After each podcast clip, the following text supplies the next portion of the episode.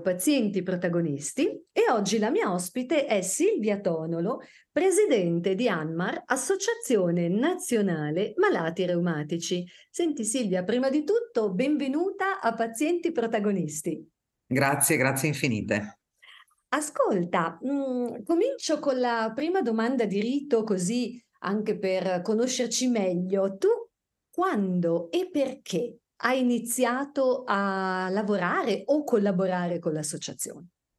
Allora, intanto sono una volontaria al 100%, eh, nel senso che non, non, non, è che collaboro, io cerco di eh, portare avanti la voce del malato reumatico, quale tra l'altro sono. Sono entrata nell'Associazione Malati Reumatici del Veneto nel lontano 2012, sono stata Però... eletta quasi subito presidente e da lì è cominciato il mio percorso, prima nel territorio e quindi dedicandomi esclusivamente al Veneto, regione dove vivo, per poi nel 2016, fine 2016, a causa anche di un problema di salute del presidente dell'Associazione Nazionale Malati Reumatici, eh, ho deciso di mettermi in gioco a livello nazionale non certo con poche fatiche, eh, non certo con, eh, come dire, con una strada spianata, ma dovendo ricominciare un po' da capo, eh, perché volevo un po', come dire, rimodellare eh, la struttura, ma anche la faccia dell'associazione nazionale.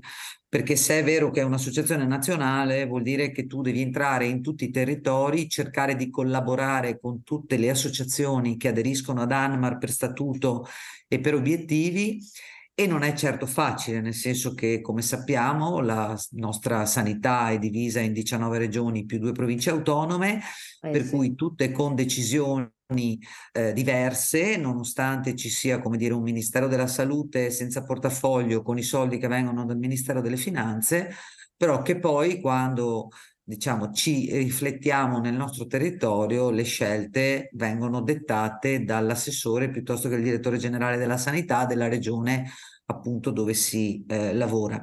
Certo. Per cui ho certo. deciso di ah, un, po' cambiare la faccia dell'associazione perché io non credo mh, mm, che l'associazione abbia un ruolo di protagonista in quanto palchi eh, ovvero presenziare degli eventi solo per parlare così, tanto per eh, presentare un progetto oppure per presentare il nuovo farmaco, per...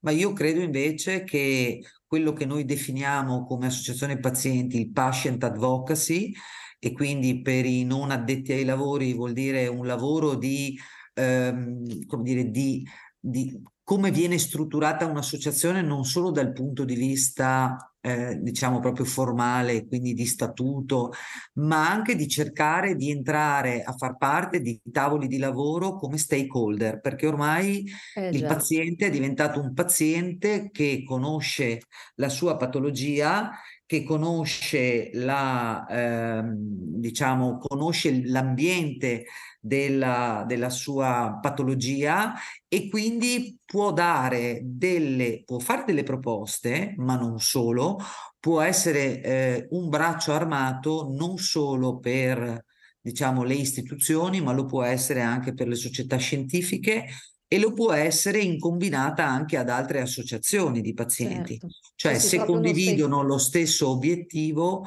perché non collaborare? Non è facile, è un mondo un po' difficile, è un mondo fatto anche di protagonismi e a volte questo mina anche il lavoro che as- alcune associazioni fanno in maniera anche molto silenziosa nei loro territori. In effetti hai toccato temi importantissimi. Allora, tu hai di fatto uh, due compiti, sia a livello del tuo territorio che poi a livello nazionale, corretto? Certo, eh, okay. eh, praticamente io, eh, essendo presidente regionale del Veneto, mi devo interfacciare esclusivamente con la mia regione, quindi certo. con l'assessore, con il governatore, con il quindi... direttore generale della sanità, con il consiglio regionale. L'associazione nazionale praticamente è, eh, non è altro che un'associazione ad ombrello, quindi un'associazione di secondo livello che raggruppa, eh, che raggruppa delle associazioni che sono uguali a quella del Veneto dove io sono presidente che per Mamma mia. statuto e per obiettivi decidono di condividere con, con Anmar tutte le problematiche che ci sono e le criticità Certo. e i bisogni insoddisfatti dei pazienti, che variano da regione a regione. Sì, sì, sì, certo, è un impegno comune. No, questo però proprio per dire che a Cipicchia che impegno, perché di È un fondo impegno, è, è un impegno enorme, importante perché poi non enorme. è che Mm. siamo una federazione per cui le scelte vengono fatte dal Consiglio direttivo nazionale e l'associazione, che ne so, della Calabria piuttosto che del Molise seguono quello che dico Delle io. indicazioni. Eh, ma infatti Allora, io invece ho cercato, proprio Mm. perché ho voluto buttarmi nella politica sanitaria, di entrare piano piano dentro in casa dei presidenti regionali, cercando di collaborare con loro e di chiedere se eh, era possibile collaborare per il bene del servizio sanitario regionale in quel contesto e quindi cercare di capire se nella regione X o Y c'erano delle problematiche che erano afferenti o diverse dalla regione Certo, YZ. certo, Quindi, come dire, fare una specie di confronto-raffronto fra le problematiche di ogni regione è chiaro. e Per trovare avendone obiettivi comuni di fatto poi, no? appunto, avendone 18 sotto, tu sai che ogni regione ha un budget Eh eh, sì, personale, ha delle scelte diverse, per cui non troverai mai neanche associazioni, scusami, regioni che sono, diciamo, vicine e quindi di rimpettaie che certo. ragionano in maniera uguale, nonostante magari siano anche della stessa parte politica. Eh, sono delle Sì, sì, scelte che vengono fatte in base eh, a bilanci, in base alle persone che compongono appunto la regione, in base anche alla sensibilità di alcune chiaro. patologie. Tu senti parlare spesso di oncologia, Eh però sì, di patologie croniche ne senti parlare poco eh, e purtroppo noi che abbiamo vissuto anche la problematica del Covid ne abbiamo risentito molto.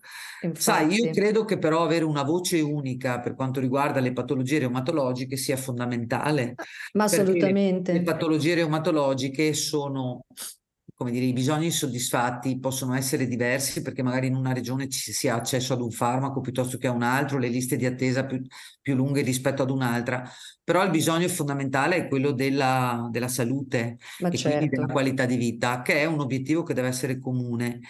E devo dirti anche che ho iniziato pian piano, nonostante eh, diciamo delle associazioni siano uscite prima che io arrivassi dall'associazione nazionale, a provare a collaborare anche con queste associazioni che comunque, tipo l'associazione dell'Emilia Romagna, Mm, presieduta da Guerina Filippi con il direttore generale Daniele Conti, anche perché primo è fuori di casa mia, cioè voglio dire Veneto Emilia Romagna, certo, ma anche perché Daniele sta facendo un ottimo lavoro nella sua regione, per cui per me cercare di copiarlo o comunque di avere un punto di riferimento per capire come ci è riuscito lui in tante cose, come avrei potuto anche io, perché questo secondo me è anche sintomo di onestà ma certo, intellettuale, cioè vuol dire io non sono capace in alcune cose perché ci riescono gli altri.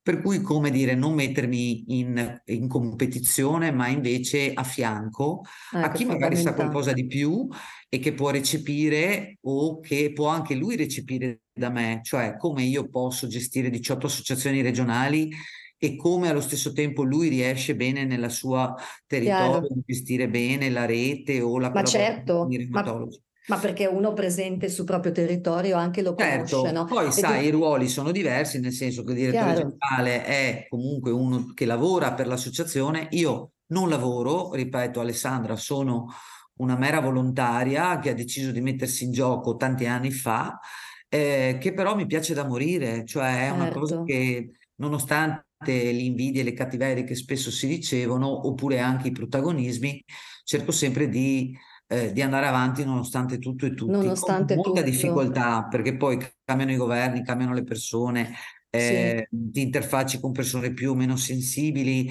ehm, vedono una cosa più importante di un'altra. E quindi io mi trovo anche a dibattermi e, come dire, con situazioni difficili e di dover ricominciare da capo, per cui mi viene un'angoscia delle volte impressionante, però poi non mollo, forse anche caratterialmente sono fatta no, così. No, ma infatti non si vede per niente, eh, guarda, sì. sei una leonessa. No, ma poi sono davvero impressionata anche dal lavoro che tu hai fatto in questi sette anni, perché giusto, 2016 sì, è sì, è un lavoro, un lavoro secondo me basato davvero. sulla trasparenza, prima certo. di tutto. E poi, eh, no, sai che cosa Silvia, scusa se ti interrompo, ma poi anche mi ha colpito tantissimo su questo modello contributivo e non competitivo, che davvero l'hai detto tu prima, eh, non, no, è da poco, me se... eh, non è da poco, Allora, guarda, ambito, la, san- la sanità, che poi in questi giorni se ne sente parlare tanto, perché poi, sai, eh, i politici cercano di trovare una parola che possa essere trainante con il popolo bue, perché secondo me loro vogliono un popolo, come dire, eh, da, da, che segua qualcuno, no? senza certo. conoscere fino in fondo come funziona. Eh, Poi sì. nel momento in cui il cittadino necessita, allora come dire, gli si apre un mondo e dice ma tutto quello che è stato detto fino adesso non è assolutamente vero perché io ho bisogno e il servizio non lo vedo. Allora io invece credo, non credo nella competizione, credo nella collaborazione da sempre. Io con sì. Carla Garbagnati, che tu conosci molto eh, bene, benissimo, certo, sì. ci siamo incrociate, piaciute. Eh, con Daniele ci siamo incrociati e piaciuti eh, e quindi esistono quelle collaborazioni che proprio si fattive, fa fatica a portarle dai. avanti, ma non, che non dipende da noi, dipende da chi ci governa, dipende eh sì. dagli ostacoli che noi troviamo, ma i nostri progetti sono progetti virtuosi che potrebbero essere presi e traslati nel territorio, a dimostrazione sì. che siamo noi quelli che fanno delle proposte attive, che loro devono semplicemente mettere in atto attraverso delibere emendamenti. Certo. Il, pro- il, problema è riuscire a trovare quella o quelle persone che sono disposte a collaborare ed essere allo stesso piano. Spesso ci si interfaccia con delle persone che hanno bisogno e smania di protagonismo, cioè io faccio di più dell'altro e quindi, e si quindi reinventa voglio, tutta la ruota e poi voglio la prima pagina dei giornali. Eh. Io credo che invece nella prima pagina dei giornali, tantomeno i palchi, servano ai pazienti. I pazienti hanno bisogno di salute, hanno bisogno di avere una buona qualità di vita, per cui bisogna imparare a stare dietro le quinte e cominciare a muovere i fili dei burattini. Eh sì. eh, altrimenti tu rischi di avere una sanità che va sempre di più verso il privato delle liste di attesa infinite e, e soprattutto a non, è, a non, essere credibile. Certo, non essere credibile certo. tanto con le istituzioni che cambiano e, e, e, si modificano anche nell'immediato, perché se cade un governo è evidente che, come dire, non rimangono le stesse persone. Ma no. la problematica è essere trasparente e credibile nei confronti di chi ti segue e di chi vuole stare con te. Ma certo, è un certo. diverso. Eh, direi soprattutto anche a proposito di consapevolezza e coerenza Sì, no? nei confronti dei brava, propri brava, soci. sì, Eh beh, sì. insomma, ascolta Silvia, vabbè che ehm, diciamo l'associazione quando era nata, scusa, perché tu allora sei diventata Allora, l'associazione 2016. nazionale è nata nel 1985 a Roma, Uh, mentre l'associazione regionale, quella che presiedo io, è nata Mhm. nel 1991 al Lido di Venezia. E a questo proposito penso che l'associazione vostra non nazionale, in termini ecco, di, di servizi e attività sul territorio, quali, quali sono i principali Eh sì, e servizi? diciamo che questo è diciamo, una delle peculiarità che ha Anmar rispetto a tante associazioni, perché un conto è essere associazione regionale, per cui tu ti concentri nella tua regione, cominci a fare i tuoi passi da un punto di vista, diciamo, di, per i pazienti di sensibilizzazione, di conoscenza di queste patologie, perché siano anche loro proattivi nei confronti del medico di medicina generale per arrivare Certo, prima al reumatologo. Dall'altra, tu devi cominciare ad avere un'interlocuzione capace, preparata e soprattutto propositiva nei confronti delle istituzioni. E lì comincia il tuo vero lavoro di politica sanitaria, perché loro si muovono in base ai numeri e i numeri tu li devi recepire dal territorio. Per cui quella della Regione Veneto è un esempio, ma voglio dire, potrei fartene altrettante, perché io vado dal Piemonte alla Sicilia come territorio, Per cui se tu mi dici che cosa succede in Toscana, te lo so dire, che cosa succede in Molise, te lo so dire, cosa succede in Umbria, te lo so dire. Cioè essere nazionale vuol dire avere eh sì. le criticità che tu non devi andare dall'istituzione e dire ma guarda, pugni sul tavolo, eccetera. Devi dire guarda, questa è la problematica, io la risolverei così. Certo, certo, essere preparato e ovviamente anche proattivo no? nella, nella certo, sul, e questo certo. essere il famoso patient advocacy, cioè eh sì. Avere, e da lì ti dirò che poi il salto da gigante che ha fatto Anmar è stato quello quando ho voluto, perché io, sai, ho un, un grande difetto, non so se sia un difetto o un pregio, però ammetto di non conoscere, cioè di essere ignorante per alcuni versi. Beh, ma meno male perché scusa, comunque c'è l'opportunità di approfondire, ci mancherebbe Certo, però sai, l'ignoranza, eh. l'ignoranza è anche un sintomo, cioè saper di essere ignoranti, cioè certo. non di ignorare, ma di avere poca conoscenza. Sì, sì, da un certo. lato ti sprona a studiare, dall'altra tu devi anche individuare delle persone che ti riescano, Chiaro. che riescano a farti crescere o comunque a essere incisivo nei confronti delle istituzioni. Per cui mm. quando conobbi Galeazzi, il professor Galeazzi, reumatologo di Siena, era il professore ordinario all'Università di Siena, eh, romano d'adozione, eh, e lui uscì dalla, dalla, dalla SIR come presidente eh, fece due anni di past president, poi disse, beh, io sono libero come una libellula, io dico, beh, guarda, ma per quale motivo non ci mettiamo insieme? La parte scientifica mi serve tantissimo, cioè io il fatto di non sapere o di non conoscere alcune formulazioni di farmaci piuttosto che eh, alcune scelte dei reumatologi nei confronti dei pazienti, anche per dare un feedback alle richieste del paziente. Dall'altro, le delibere regionali spesso sono illeggibili, mm. cioè una virgola cambia, cambia il contesto. Per È cui vero. il fatto di avere una persona che mi potesse aiutare a leggere delibere, determine, note anche di AIFA piuttosto che del Ministero, per me era fondamentale.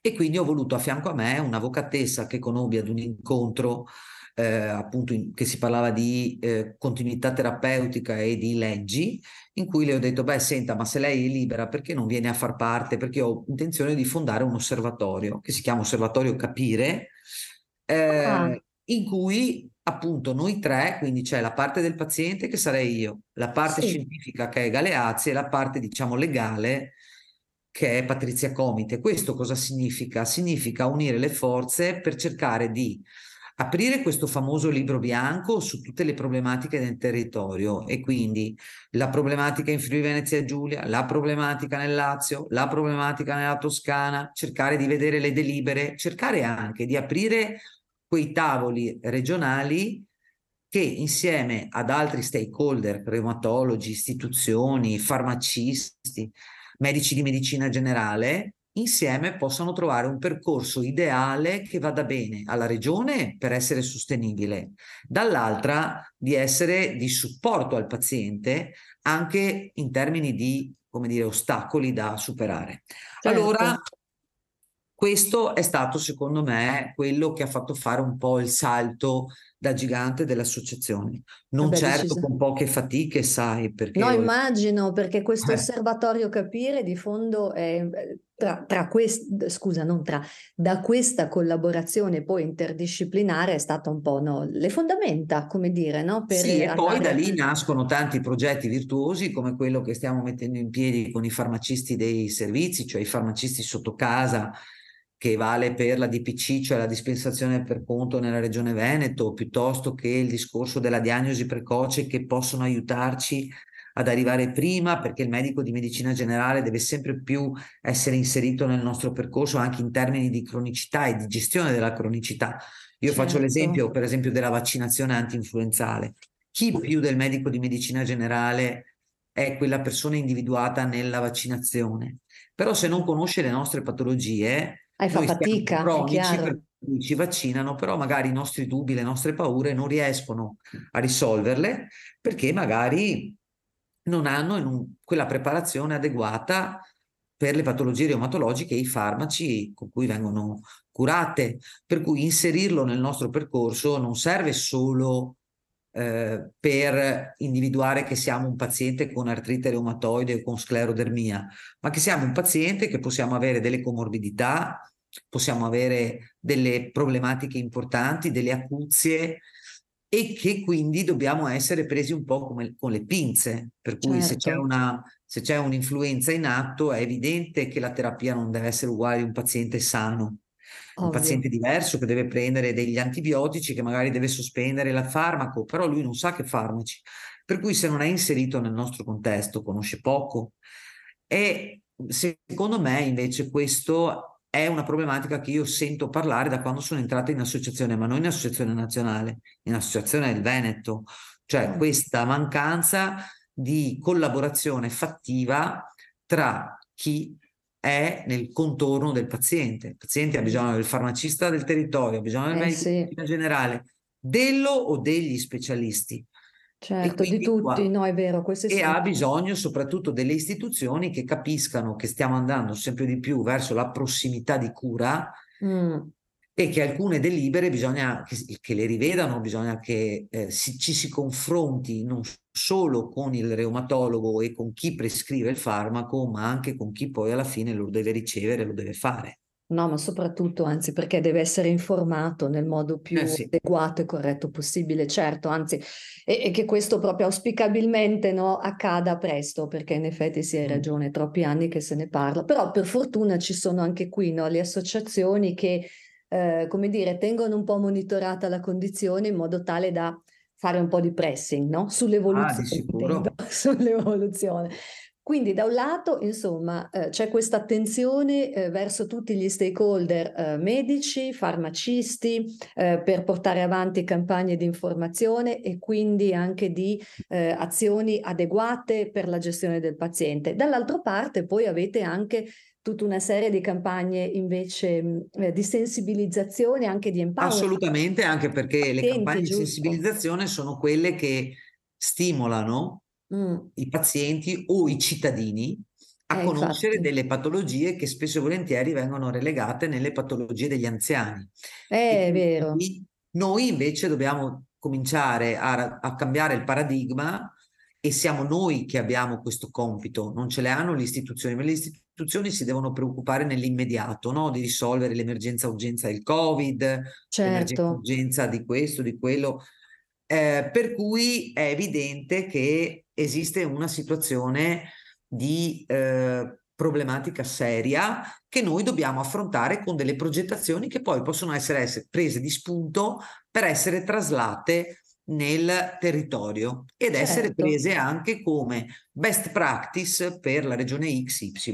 Ma assolutamente, che in effetti poi fate davvero tantissimi certo. progetti, voi veramente tanti. Ascolta Silvia, invece tra tutti questi progetti, anche una, una domanda pratica ti faccio, quello dello psicologo, è, una, è un supporto che avete sviluppato in concomitanza del Covid oppure... No, no, era nato già, già prima. prima. Beh, io nasco ah. da un gruppo di automutuo aiuto, eh. Nasce ecco. prima proprio come necessità da parte del paziente di avere un supporto, un aiuto per affrontare alcune problematiche che non sono esclusivamente legate al farmaco, eh, ma che sono relative alla sua vita, che è il 70%, eh. e quindi non riesco più ad andare a lavorare, ho tanti dolori, sto male, qua e là, su e giù. E quindi si affrontano insieme con l'aiuto di uno psicologo che poi instrada il gruppo e dice, beh, adesso voi potete arrangiarvi, c'è una specie di persona che subentra, che fa un po' da, eh, da attore principale, che dice, beh, tu come è andata la settimana, tu come stai, come va, eccetera. Chiaro. Eh, anche questo è molto importante perché sento che anche in altri ambiti, anche con altre associazioni, è un servizio rilevante, di grande aiuto, però non, non tutti riescono, insomma, a metterlo in piedi, ecco, sostanzialmente. Quindi... Sì, beh, noi qui in Veneto ne abbiamo un paio di gruppi. Non è facile perché comunque bisogna anche, come dire, avere un contesto, eh, come dire, di formazione del gruppo, cioè 8-10 persone da gestire non sono facili per uno psicologo da solo. No, eh, certo. Però, insomma, si cerca anche di, di trovare una soluzione che possa andare bene e secondo me i gruppi sono un modo per buttare fuori, cioè noi do- abbiamo interiorizzato la malattia, ma dobbiamo esteriorizzare, cioè buttare fuori quello eh sì. che ci, pro- ci, provoca la malattia, che non è certo. esclusivamente dolore, non è esclusivamente farmaco, ma è proprio la qualità di vita, che eh, si infatti. modifica a seconda di come viene presa la patologia. Certo, certo, ma, ma su questo davvero anche è molto importante parlare proprio del, durante questi incontri, dico, ma in generale, no? Poi ci si allena certo. della vita, della vita, perché se no si rischia di cadere in quel buco nero che uno poi vive solo in funzione della malattia. Invece no, la malattia è un pezzo, no? Però la vita è più, più, più, più ampia, insomma, per fortuna, voglio dire, in questo, in questo tipo di approccio. Ascolta Silvia, eh, da un punto di vista mh, più generale, con la collaborazione invece con associazioni internazionali? Ehm, allora, beh, con le associazioni internazionali noi abbiamo un ottimo rapporto, anche perché siamo l'unica associazione all'interno di EULAR, che EULAR è, diciamo, come il, la SIR, cioè la Società Italiana di Reumatologia Italiana, sì. EULAR è la sua, diciamo, eh, omonima a livello europeo, quindi raggruppa certo. tutte le società scientifiche europee e all'interno di queste è stata richiesta la presenza di un'associazione di riferimento dello Stato di afferenza, per cui ANMAR rappresenta l'Italia e eh, io sono diciamo la presidente, poi ho delle deleghe fatte a delle persone che si dedicano esclusivamente a questo perché ci sono incontri a Bruxelles piuttosto che a Parigi, eccetera. Certo. E qui ho l'Alessandra Verducci che è la presidente dell'Umbria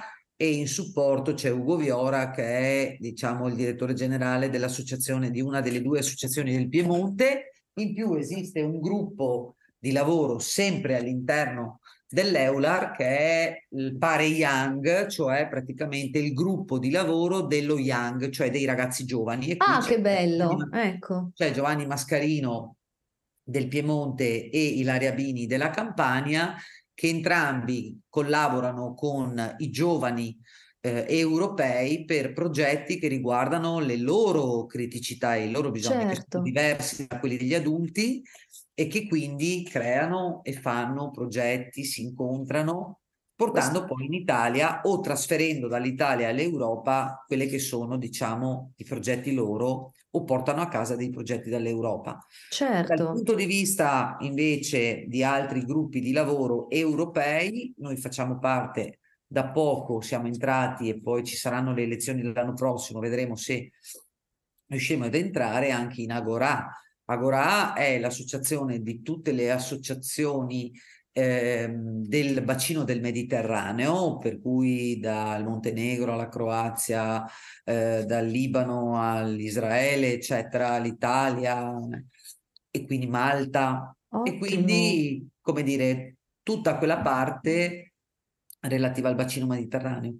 Anche lì stiamo entrando come dire, in punta di piedi per, per capire, per vedere quali sono le differenze anche con quelle che fanno parte di Eular, certo. ma anche di gruppi di lavoro internazionali, perché sai, spesso e volentieri alcune case farmaceutiche ci danno anche la possibilità di incontrarci eh, una o due volte l'anno a seconda appunto degli incontri, ma con, su progettazioni comuni e si incontrano le associazioni del Giappone piuttosto che quelle della Russia, purtroppo piuttosto che quelle del Brasile. No, meraviglioso, eh, dai, questo confronto proprio globale. Eh, sono momenti eh, di confronto eh, sì. molto importanti eh, beh, che richiedono anche molta preparazione perché ci sono delle, delle associazioni, per esempio io conosco la, una del Canada piuttosto che dell'Inghilterra che secondo me sono veramente delle, delle battagliere, come dire, delle macchine. Belle preparate delle macchine da guerra. Poi sai, sul fatto che uno lo faccia per mestiere e che quindi,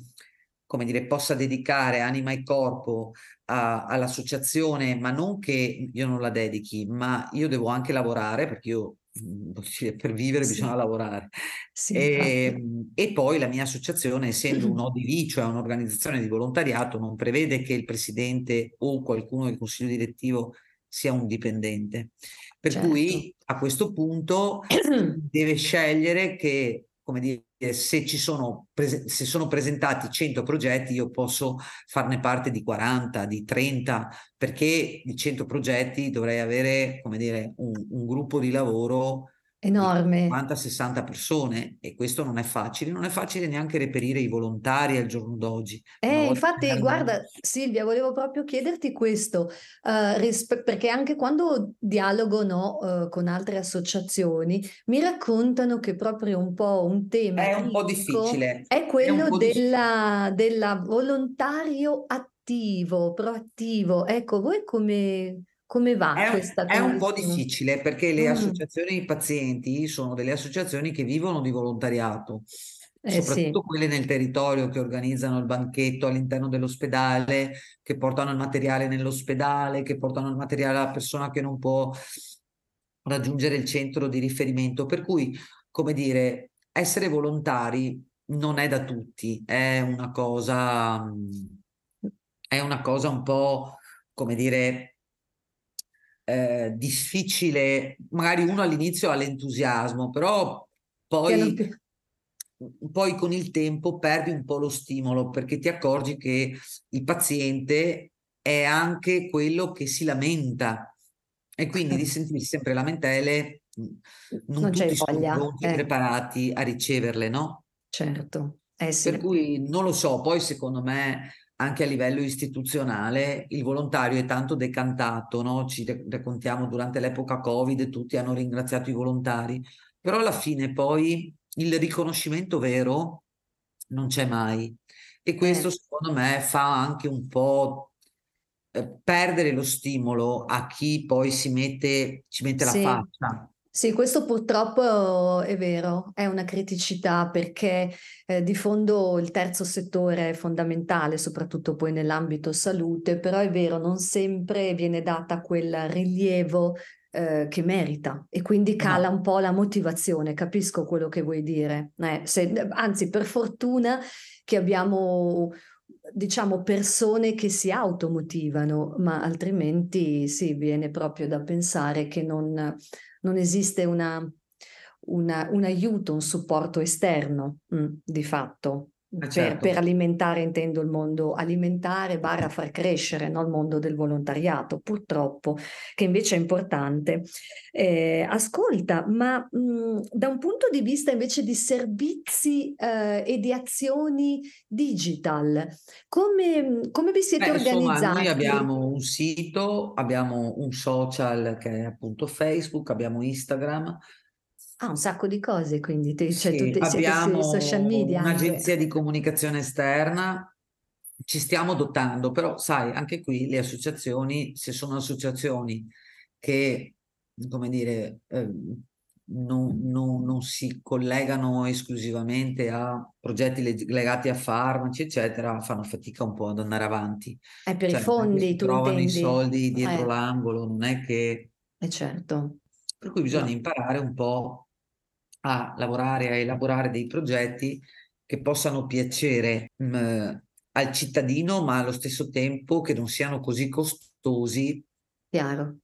È ottimizzare le risorse, appunto. certo, no, no, per eh. forza, ma in effetti anche a questo proposito direi che un consiglio, penso, no Silvia, mi porto a casa da quello che stai dicendo, che anche un consiglio per eh, i volontari che intendono attivarsi per l'associazione è quello di avere anche delle competenze mm, proprio professionali. Assolutamente, perché le competenze allora, vedi, io sono una di quelle che avevo cominciato con qualche progetto, penso fatto nel 2013-2014, perché il presidente nazionale dell'epoca eh, aveva individuato in me una che poteva crescere evidentemente e ho frequentato qualche corso, diciamo eh. così, in cui c'erano un confronto con associazioni di diabetici, associazioni delle malattie di, di epatite, per cui momenti di condivisione sulla cronicità poi facendo parte di tavoli di lavoro con il Ministero e la programmazione sul PDTA piuttosto che il Piano Nazionale delle Cronicità, confrontandomi sempre con altre associazioni,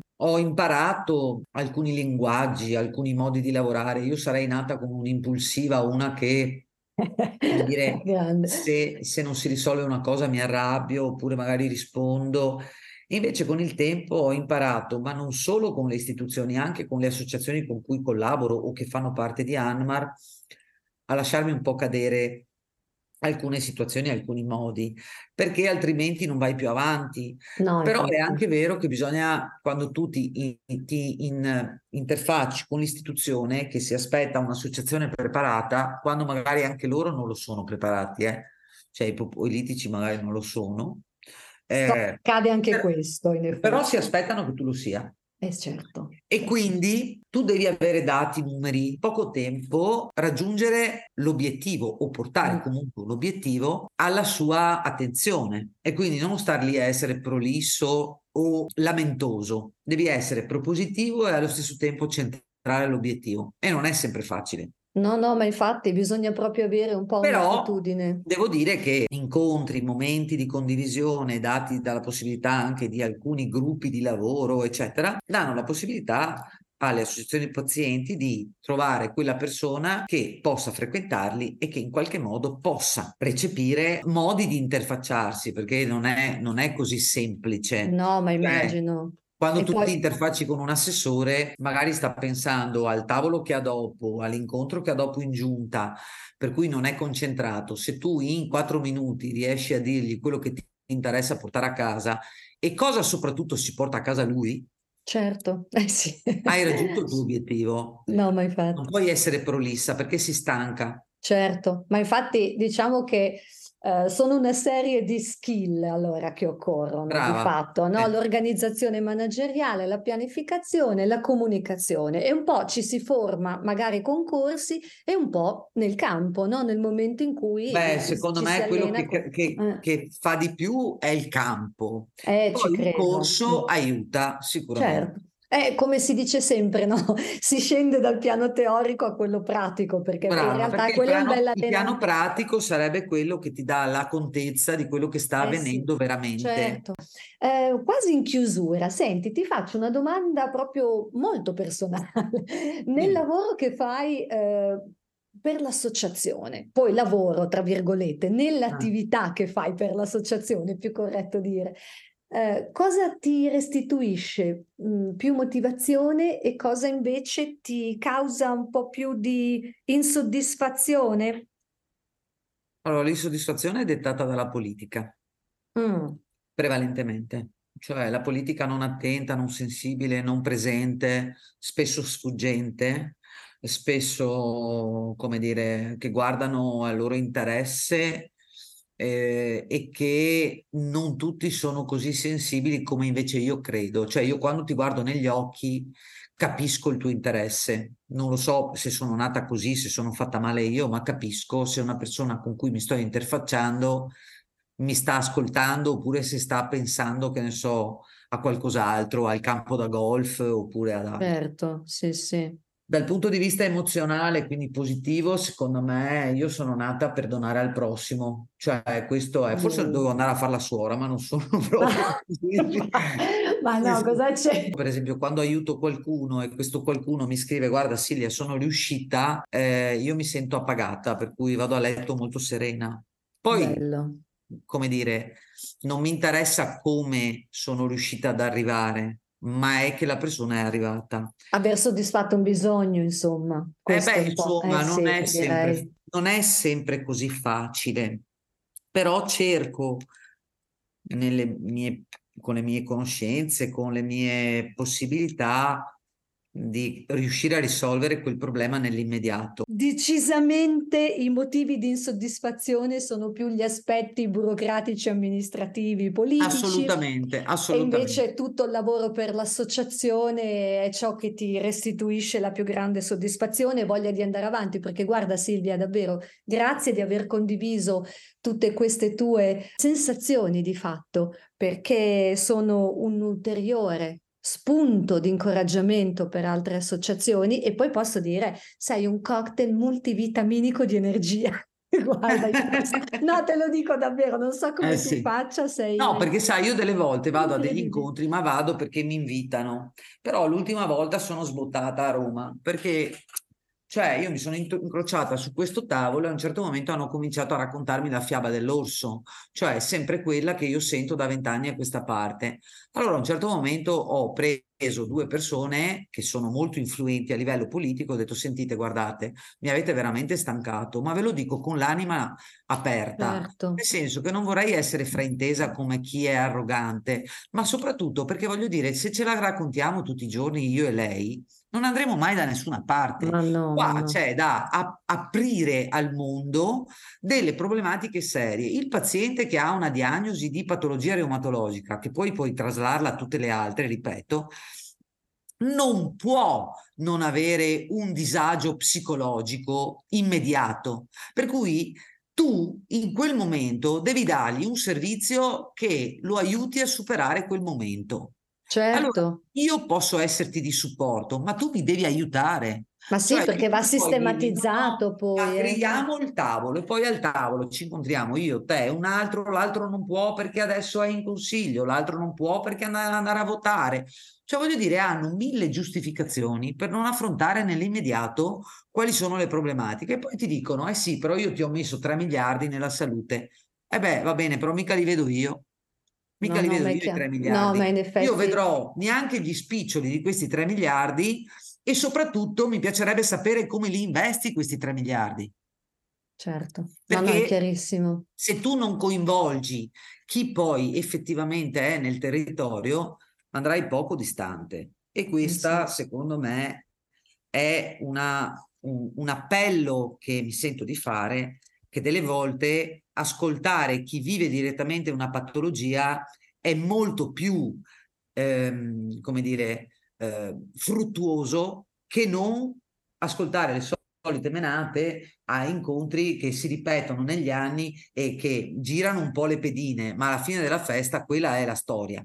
Invece io ti porto degli strumenti che tu puoi mettere in piedi immediatamente e dire guarda, ti metto al tavolo due persone che tu non sei mai riuscito a mettere insieme, farmacisti e medici di medicina generale, che vogliono collaborare. Dimmi tu certo. dove hai trovato mai medico di medicina generale e farmacista, perché il medico di medicina generale critica il farmacista, il farmacista dice del medico di, di medicina generale. Adesso invece il momento storico è diverso, si sono resi conto che possono lavorare insieme. Allora lavoraci, Lavora eh certo, e cogliere eh. proprio questo momento davvero perché quest'epoca post-Covid sì, sì, è diverso. Cioè, voglio certo. dire, ce la raccontiamo dalla preistoria ad oggi hai voglia sì. la pietra e non la pietra. No, non serve a niente, no, davvero non serve no. a niente, anche perché è proprio un altro tempo, guarda. Certo, se no uno mi parla di Tina Anselmi, va bene, ciao, stiamo parlando del 78, momenti storici diversi. Eh, la miseria. Diverse, tutto diverso. Parliamo delle mutue allora cioè, certo. eh, no, ma infatti... Chi curarsi, chi non ha la mutua non si paga. No, ma, allora infatti... ritorniamo indietro, no? Io voglio eh. andare avanti e siccome l'obiettivo è da qui a 40 anni, io non so quanto vivrò ancora, però... Tanto, tanto.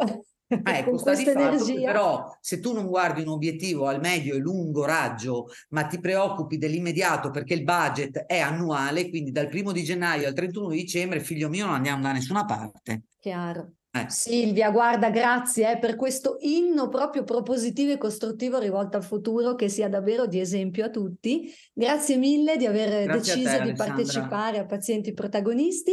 Grazie a tutti per l'ascolto e a presto risentirci. Grazie, eh, grazie Silvia. Grazie a te, grazie a tutti. Ciao ciao. Ciao.